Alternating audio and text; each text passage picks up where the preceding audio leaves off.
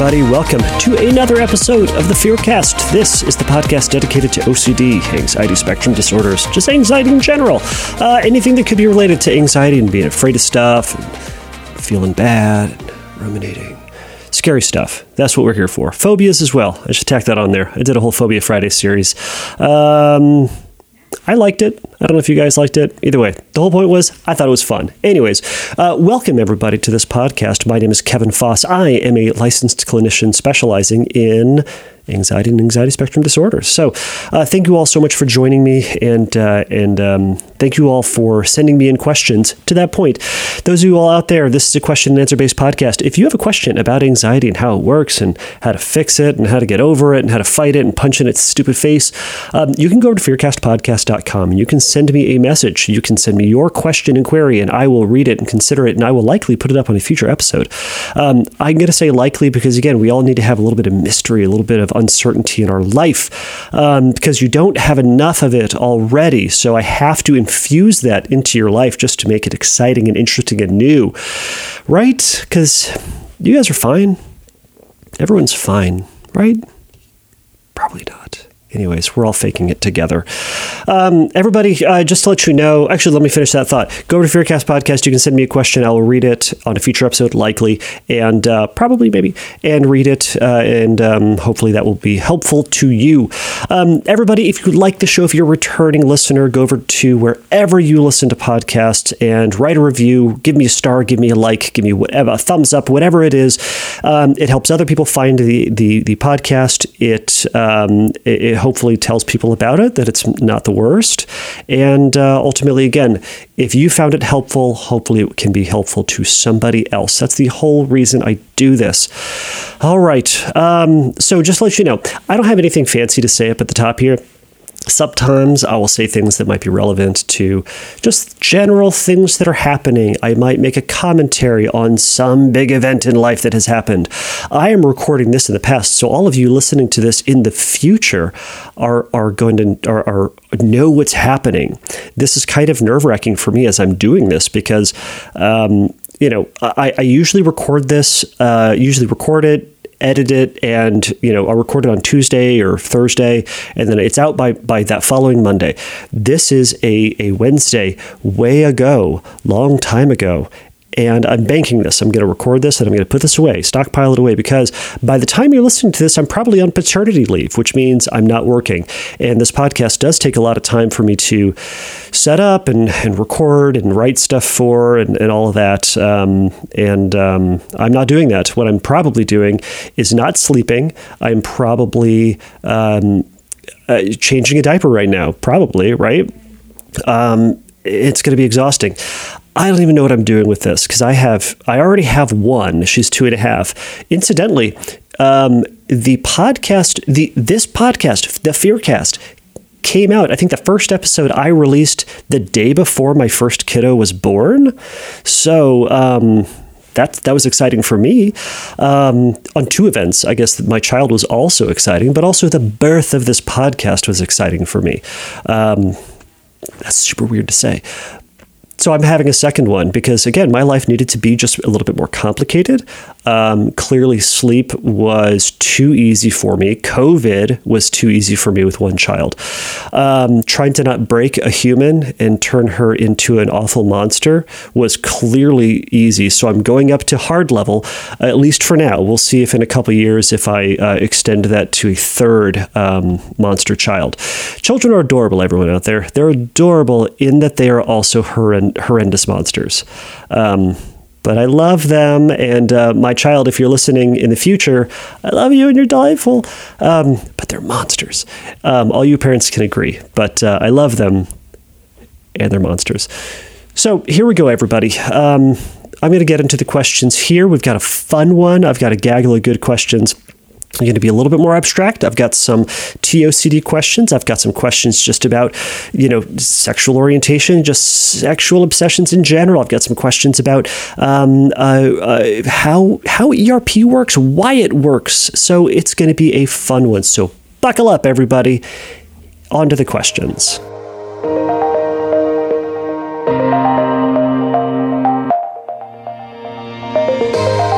Okay, this first question comes from Mark. Mark says, I've been dealing with TOCD for some time now, and the thoughts terrify me. I don't want to be a woman, and I begin worrying and questioning if there is not a possibility I am, then why am I having these thoughts? I've never questioned my gender until this theme came up, and it's been terrifying me ever since. If you could give me your two cents, please tell me. All right, Mark, I appreciate this question. This is a good question. Um, so, TOCD, everybody out there, uh, for those uninitiated, is uh, the the fancy, silly shorthand ver- word or name we give for transgender OCD. So, a, a note you've probably heard me talk about this before. A note on the names that we have in OCD land TOCD, HSC, POCD, SOOCD, POCD, or PPOCD, um, scrupulosity. Because that doesn't have an acronym. We need to get we need to get on that, everybody. But there, there's a lot of names that we have for these things. Now, the names are just there as shorthand.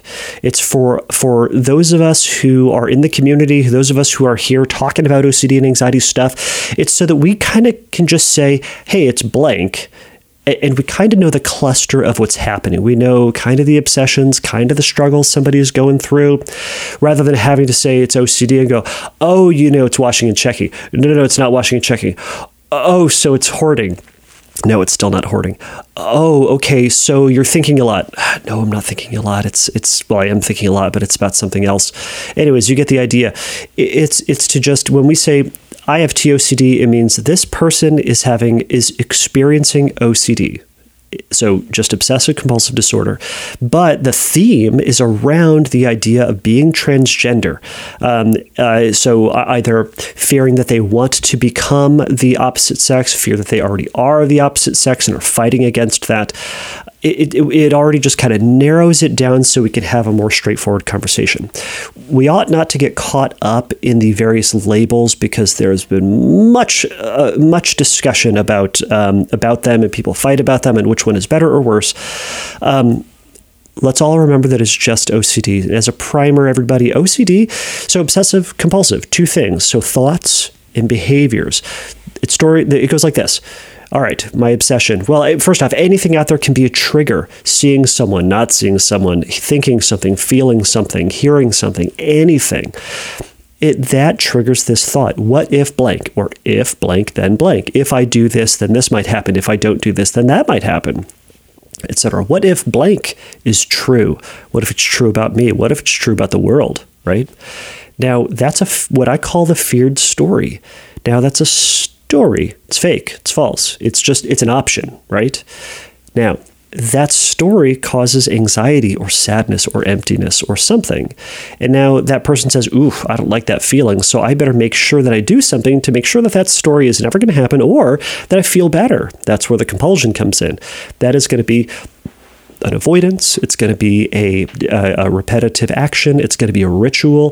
It's going to be something. It's going to be a thought process, a rumination, perhaps. It's going to be something that they do to make sure that the story never happens in the way that they think it's happening, or that they feel better. Once they do that, they get relief. I feel good. That okay, good. Everything's safe. I'm okay. Nothing bad is going to happen. And our brain goes, oh, good, I'm glad we did that compulsion. Now we feel safe again. The problem is then we see that thing again and our brain goes, but what if that thing is true? And we go, oh no, again, and we do the compulsion. Anyways, it's a reinforcing cycle. Now, Mark, you've been talking about TOCD. Okay. So for those of you out there, for TOCD, again, common com- common obsessions are going to be things like, what if I am a woman? So, from a male perspective, um, what if I'm what if I'm going to be uh, what if I am transgender and I'm going to transition into being a woman? What if I what if I deep down really am a woman and I ultimately have to tr- I have to transition? What if I develop that? What if I develop this and want to become this? Um, and and these can, these thoughts can all be triggered on people mentioning like him, her, she, him, him, her, she, him, her, she, his, hers. That was too difficult for me. I've had a lot of coffee, yet not enough coffee. You know what I mean? So, the significance of, of, quote, being transgender and the impact that, that would have on someone's life can be frightening because it, it, can signify a core fear or can it can initiate this or tap into this core fear that I just don't know who I am. What if I never figure out myself? What if I'm just the wrong person? What if I'm it, it, this isn't me. Because there's so much that we have wrapped up in our sexuality, our gender, our identity in some sort of way.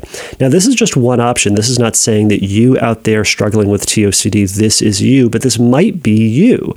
Um, this meaning that this might reflect the fear that you are having. It also might not entirely. Just because I, I missed a point that is is something that you're experiencing doesn't mean that you aren't experiencing it it just means that I'm doing a cursory and, and, and short explanation of TOCD. That's what it means. We'll get to that in a bit.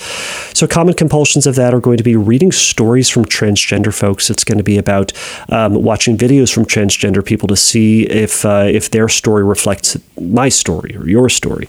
Um, it's going to be evaluating your feelings. Do I feel like a woman today? Do I feel masculine today? Do I feel like I want to transition?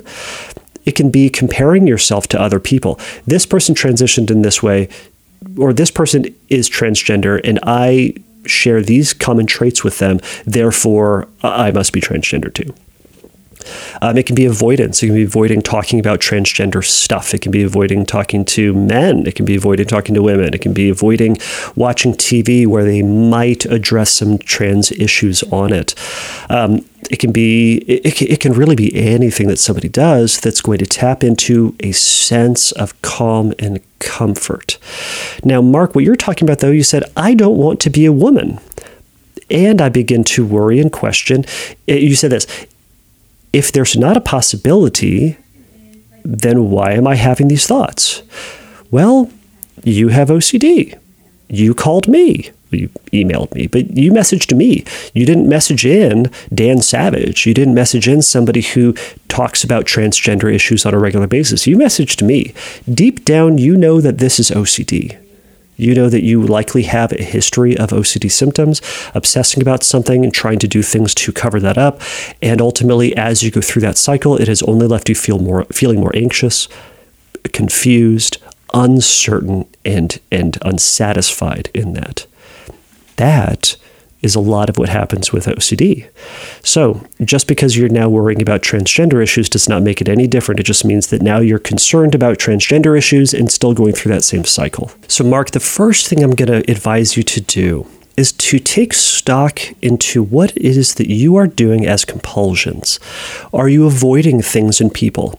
Are you having to do certain things to to ensure that you are a man? Sometimes again uh, back to the point about compulsions some folks will will do uh, some men will do uber masculine things dress in uber masculine ways will avoid things like wearing pink or wearing purple i don't know D- doing things that would potentially make them look or feel or, or, or think in a feminine type of way or, or at the very least just simply not masculine. And um, are you doing those things? Um, are you checking with other people, asking what they think about your about your your masculinity, your femininity? Um, when you start to note those things, put those into a list because those are going to be some things that you want to resist doing or you want to and you want to start doing the opposite of them so this is where exposure and response prevention comes in but it's to say these are going to be thoughts that are in your mind that your brain is giving you. This is that feared story. If blank, then blank. If I'm transgender, then this terrible awfulness will happen to me. We need to acknowledge this first. Uh, Mark, you're having this as a thought. Just a, a simple story that's going through your mind that is terrifying, sure, because it's not something that you want. But it's not something that you have to have if you don't want to have it. And if it doesn't feel consistent or reflective of who you genuinely, really, truly want to be or feel that you are. But we do have to accept that that's the thought in your head. And OCD gives you ego dystonic thoughts which is thoughts that go against who is that we are. Thus far, it's a thought. It's kind of like if you're walking down the street. I, I have this from time to time. If I'm on the freeway and if I'm in dead stop traffic and I hear a motorcycle coming, you know my brain says?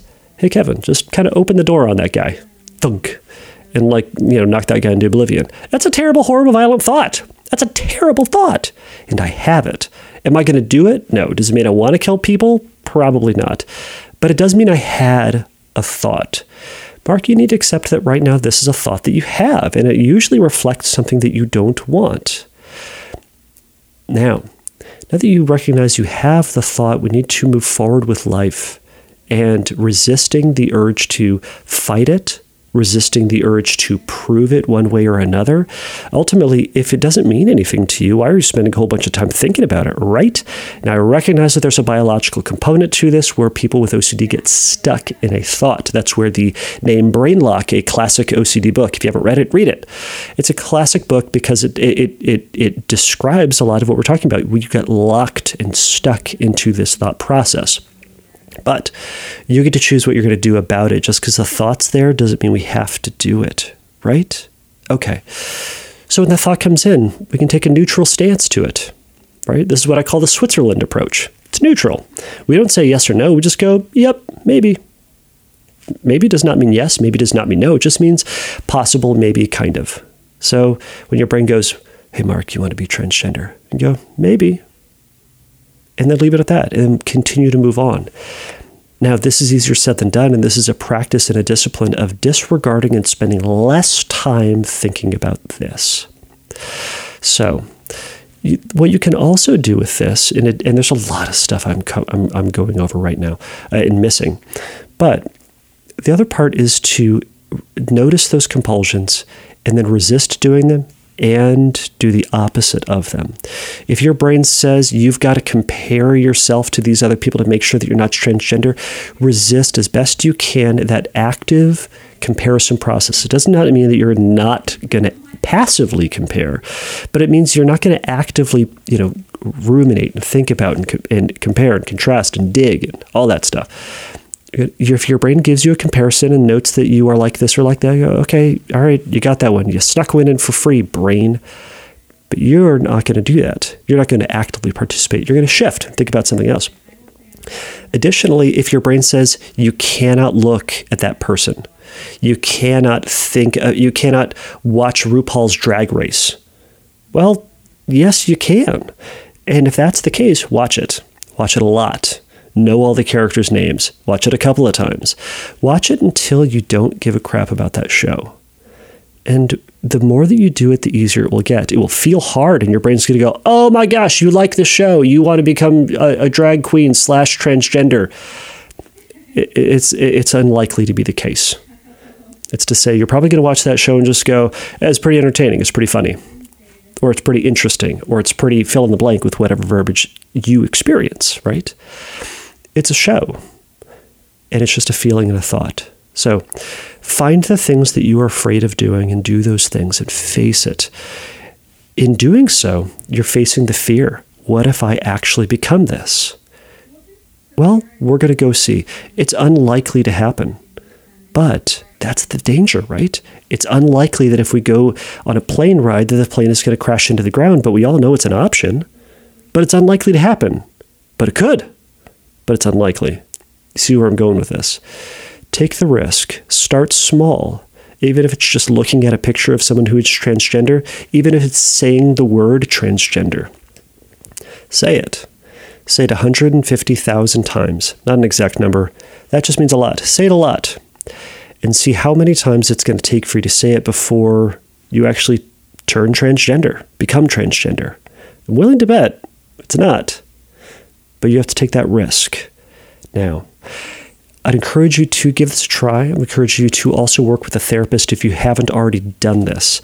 A therapist is going to be able to help you through that slowly and carefully, make a hierarchy for you, and work with you on tolerating the thoughts and the feelings and the worries as you progress through this. So, Mark, those are my two cents. I hope that was helpful, and best of luck.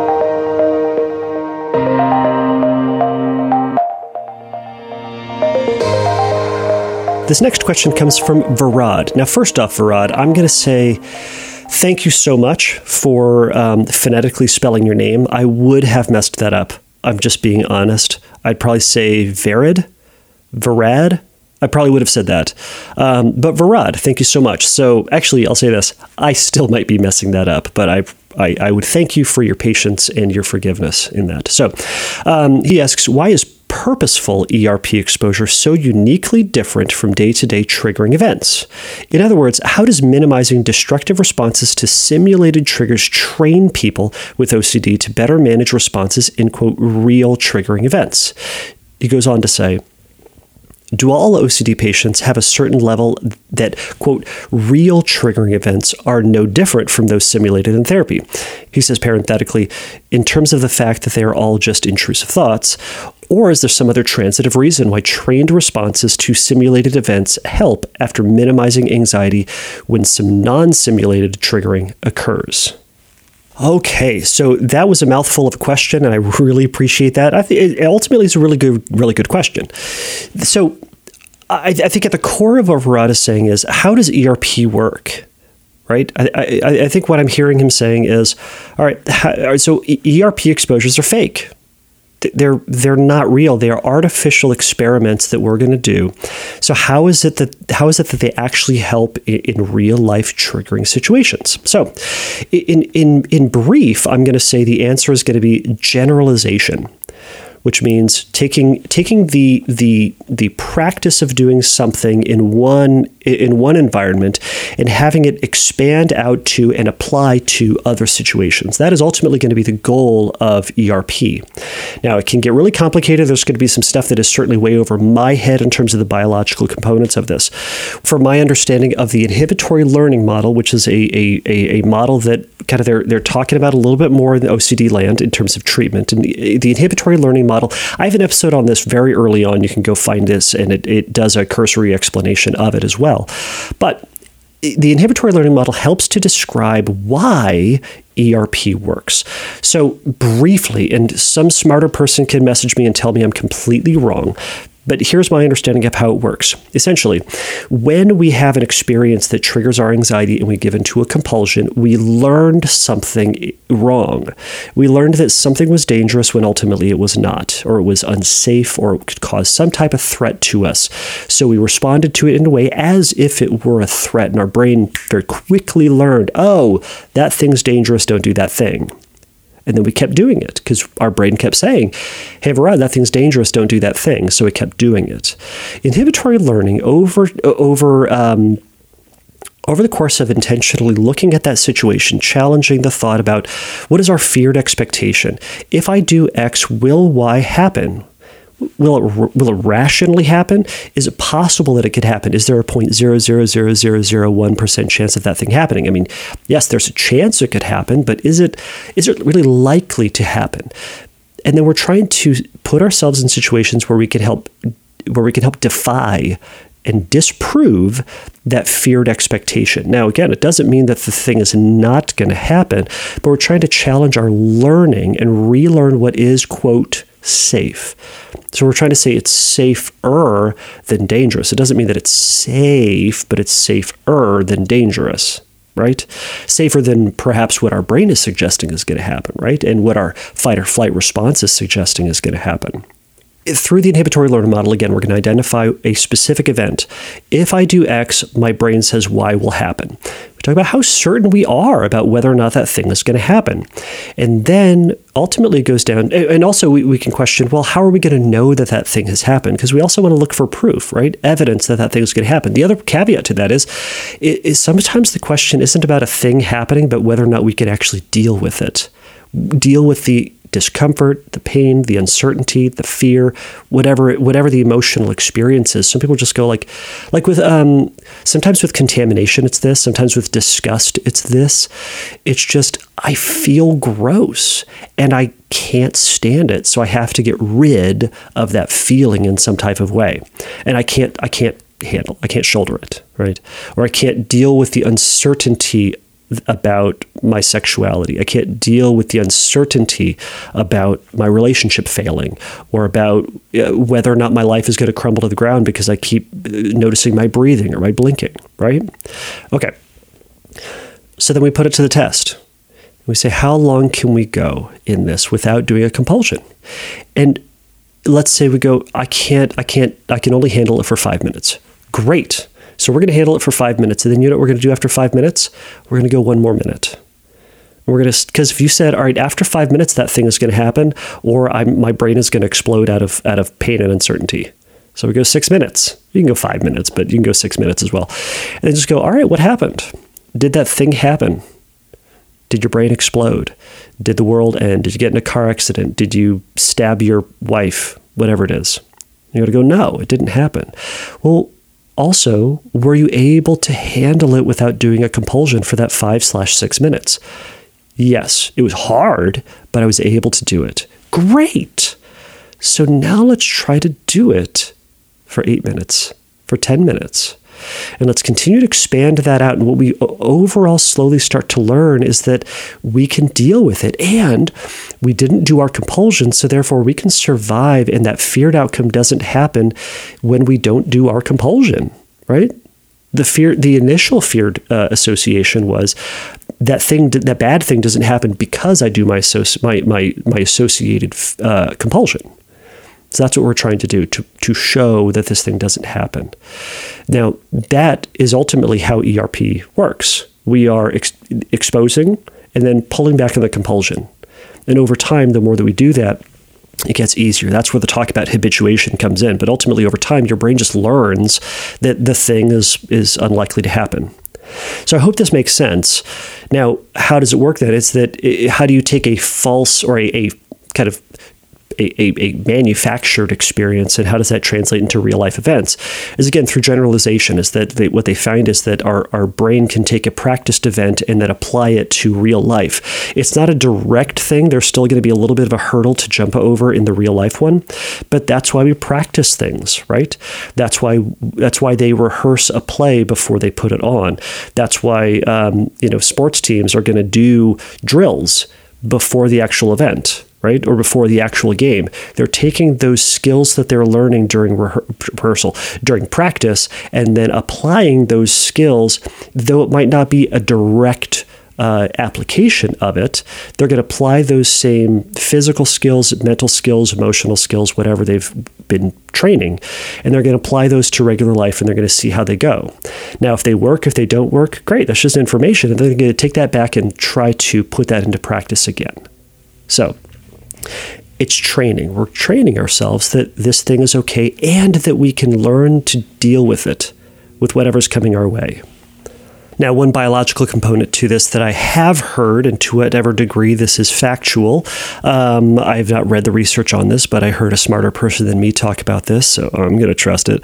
Um, it said something to the effect that um, that as we practice some of the ERP, um, it's that the at least with um, like scripting, is that the some of the same neurons in our brain are going to be firing as if we're in that actual event. Now, if we stay in that actual event if we stay in the in the script or we stay in the the exposure for long enough, over time our brain gets bored and s- sends out fewer and fewer danger messages, that fight or flight response and it kind of gets bored. And it's because we don't, our body and our brain don't like being at a, such a heightened sense of anxiety. It doesn't like it. So it's going to kick in what's called our parasympathetic nervous system, which is the part of our brain that, or a, a system within our brain that, that helps to calm down our fight or flight response. Because again, ha- being at a heightened fight or flight response for a long period of time can cause some problems to our body and our brain, but that's for a different discussion. So our parasympathetic nervous system kicks in, it calms, us, calms us down, and then then we get back to normal. So we're still in that event, but we're seeing that, oh, I can be in this experience and I'm not feeling as triggered.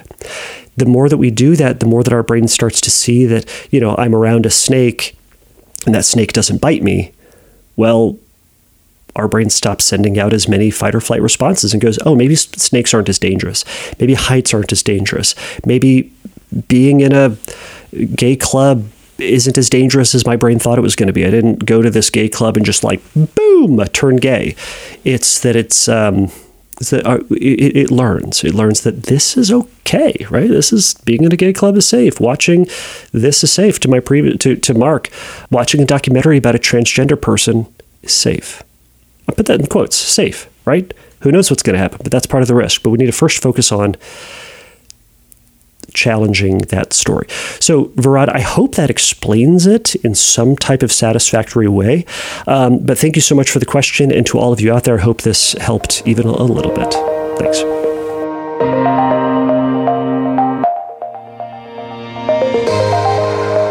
All right, so this next question comes from Wendy. This is a very direct question. I really like this. If a person has sexual OCD, should he masturbate three times a day, or will that make intrusive thought OCD worse? So, thank you for this question. So, I don't think anybody should be masturbating for three times a day. Who has the time? What are you doing all day that you, you've got the time to masturbate three times a day? Now, these are just the, the like, this is just my jokey response, I guess. But um, will that so should he masturbate three times a day?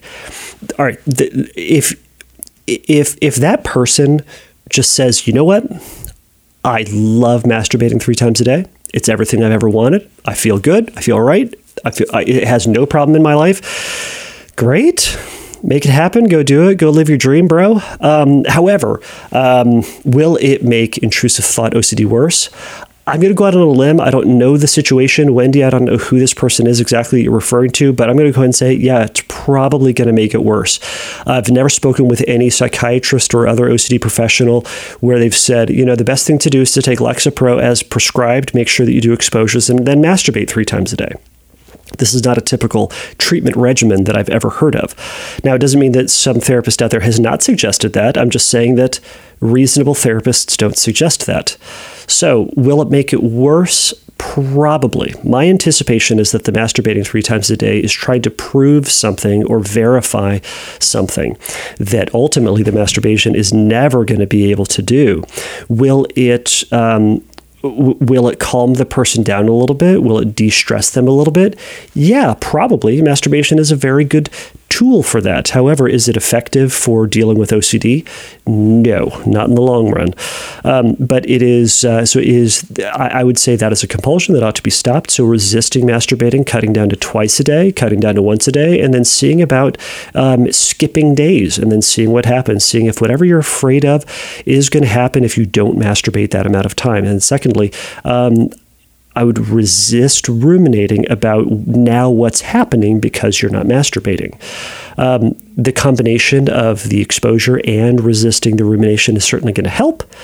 But um, to your direct question, uh, it, it, should they or should they not?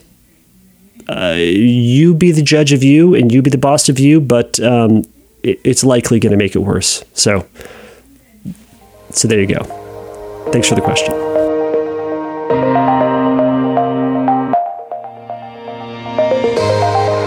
All right, everybody, this last question comes from Pauline. Pauline says, My therapist tells me to stop mental rituals. For example, they said looking for evidence that I'm gay, and to engage in healthy distraction when I start going down this rabbit hole. And at the same time, she also tells me to intentionally have the thought that I'm gay during some of our exposures. I'm confused. I'm confused as this seems so contradictory. I'm supposed to sometimes not think about it and at other times do think about it. Can you help me understand? Thanks so much for the work of the OCD community. Your podcast has been such a gift. Well, Pauline, thank you so much for the kind words. Again, so, sometimes the kind words just they, they really do go a long way. Um, from time to time, I sit here and going, God, is this podcast even doing anything? Does this help anybody? Why am I even doing this with my time? And then you know what? I get messages like that, and, and, it's a simple little statement you made, but it does mean a lot. And I appreciate that this podcast has been helpful for some people uh, in in their progress. Um, I think it, hopefully it has not harmed too many people or made too many people feel too anxious, um, or has been the cause or has been the tool of compulsion for too many people. Hope that makes sense. Anyways, Pauline, that's a really, really good question because this is the subject of a lot of confusion for a lot of people because it can it is or it can seem contradictory. And I'm going to be the first to tell you that I have done exactly what your therapist has said to think about it and to not think about it. But the question is, when should you think about it and when should you not think about it? Now, I will also say before I say anything to this, Pauline, if I say something that goes completely against what your therapist is saying, talk to your therapist about it. Don't just assume that the schmuck on a podcast with a fancy mic is right. Go to your therapist and say, hey, some schmuck on a podcast with a fancy mic said this. Is that what we're doing?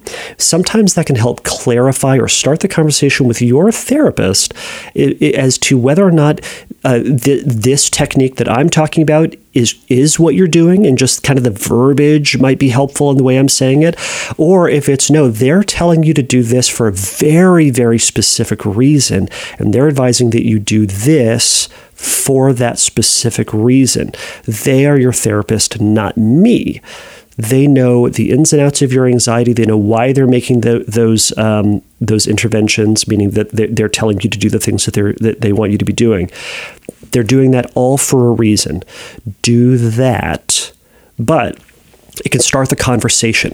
If someone, if one of my clients comes up to me and says, "Hey, I read or I, I, listened to Kimberly Quinlan's podcast and she said to do this. I'm going to say, great. Let's talk about the the pros and cons of that. Will it help? Will it not help? Will it harm? Et cetera, et cetera. I want to talk about it.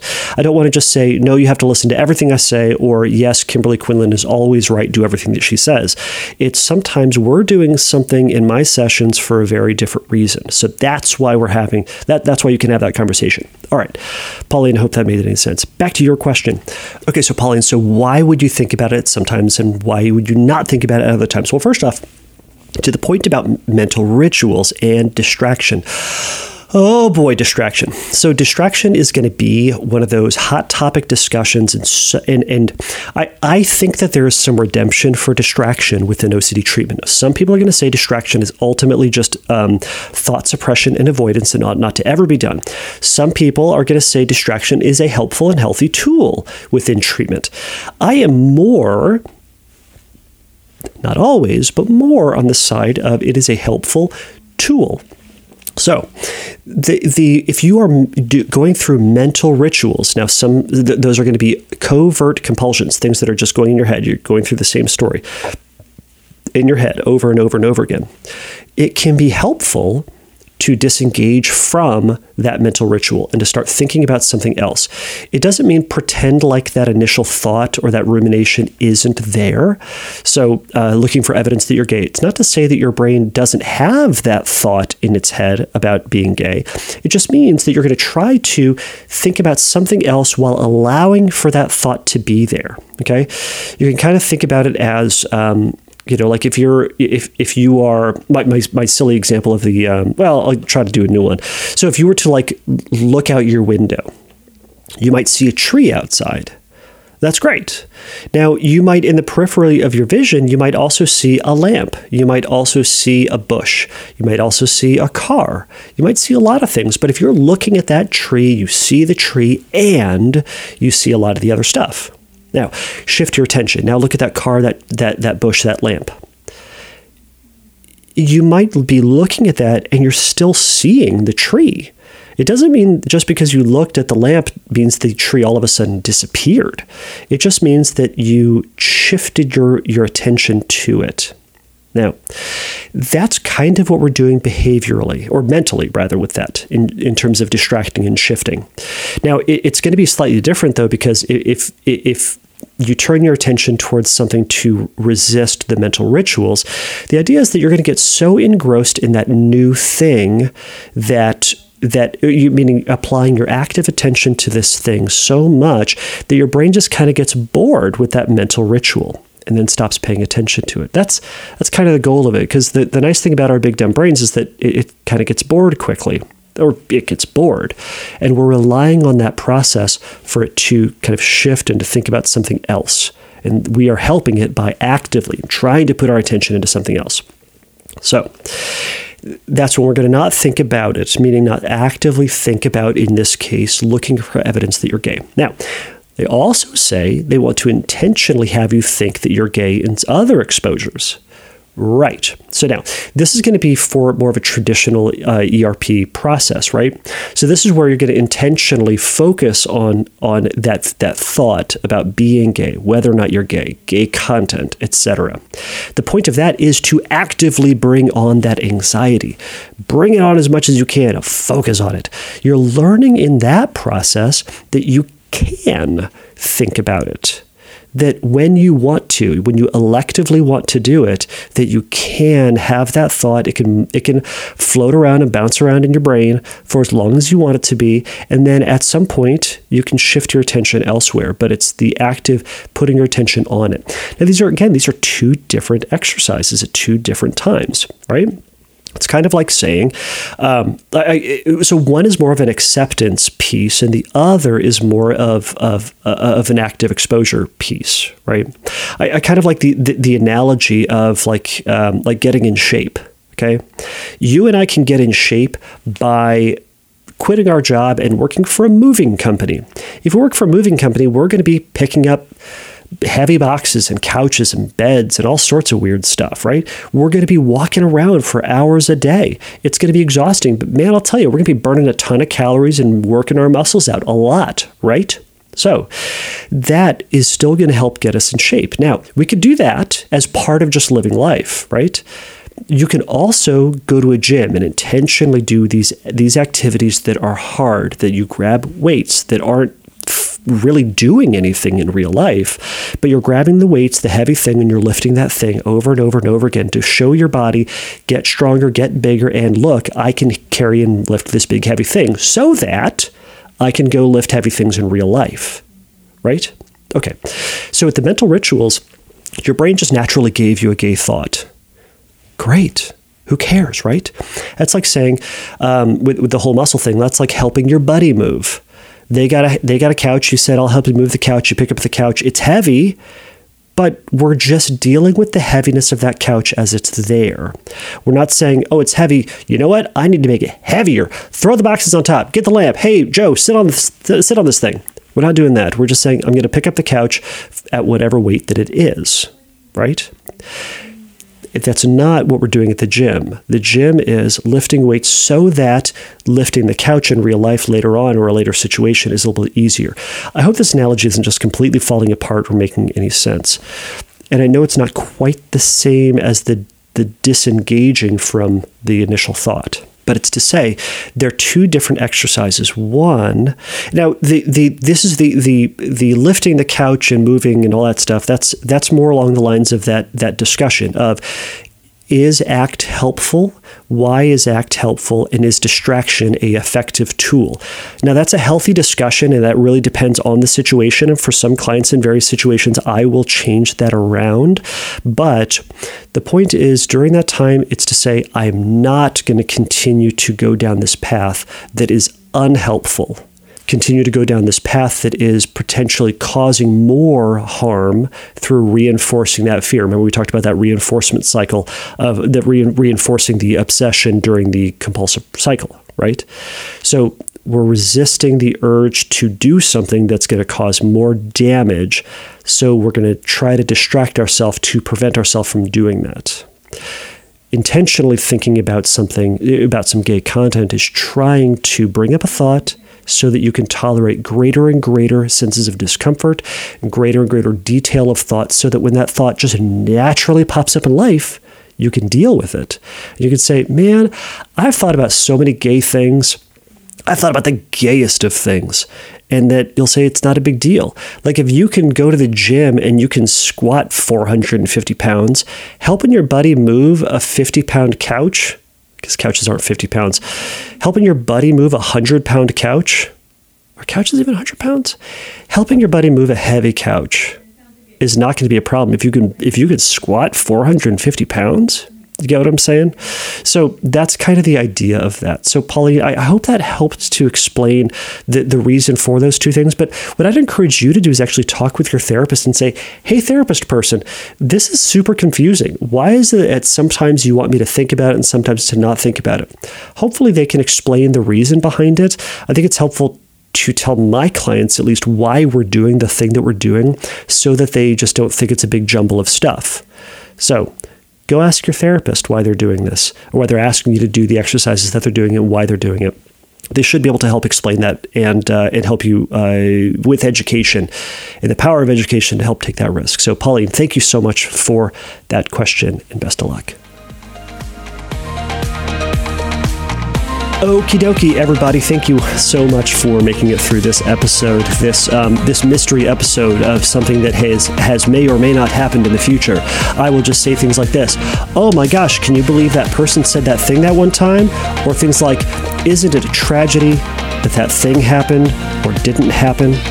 So, hopefully, one of those statements is true or not true in the future, um, and that we can all get through whatever the calamity or not calamity or celebration that has happened somewhere in the future. But either way, I don't know, but this will be posted somewhere ages and ages hence. So, uh, everyone, please remember, uh, or please, again, if you have questions for a future episode, go over to fearcastpodcast.com and, uh, and, and let me know. If you need help getting started in treatment or have any questions about that, go over to fearcastpodcast.com and you can uh, uh, you can go to the find help link and there's going to be some information there.